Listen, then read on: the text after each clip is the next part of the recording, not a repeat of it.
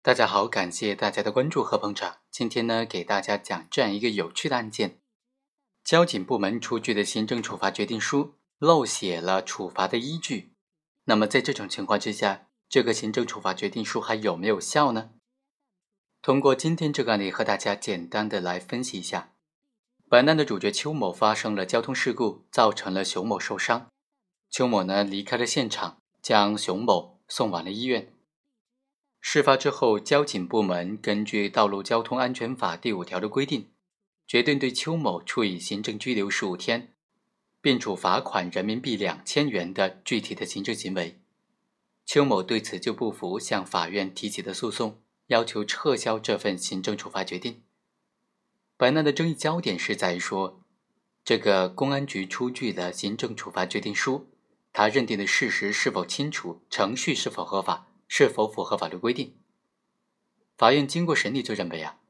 东莞市公安局对邱某处罚两千元的这个决定呢，虽然是符合《道路交通安全法》第九十九条的规定的，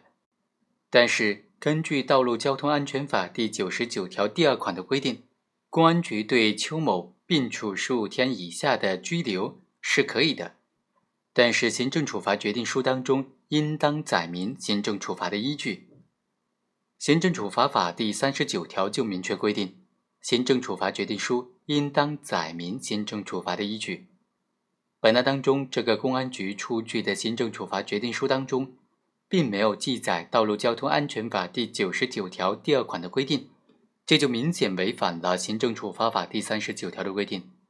那么这种情况之下，这个行政处罚决定书究竟有没有效呢？应不应当撤销呢？法院最终还是支持了公安局的观点，认为说，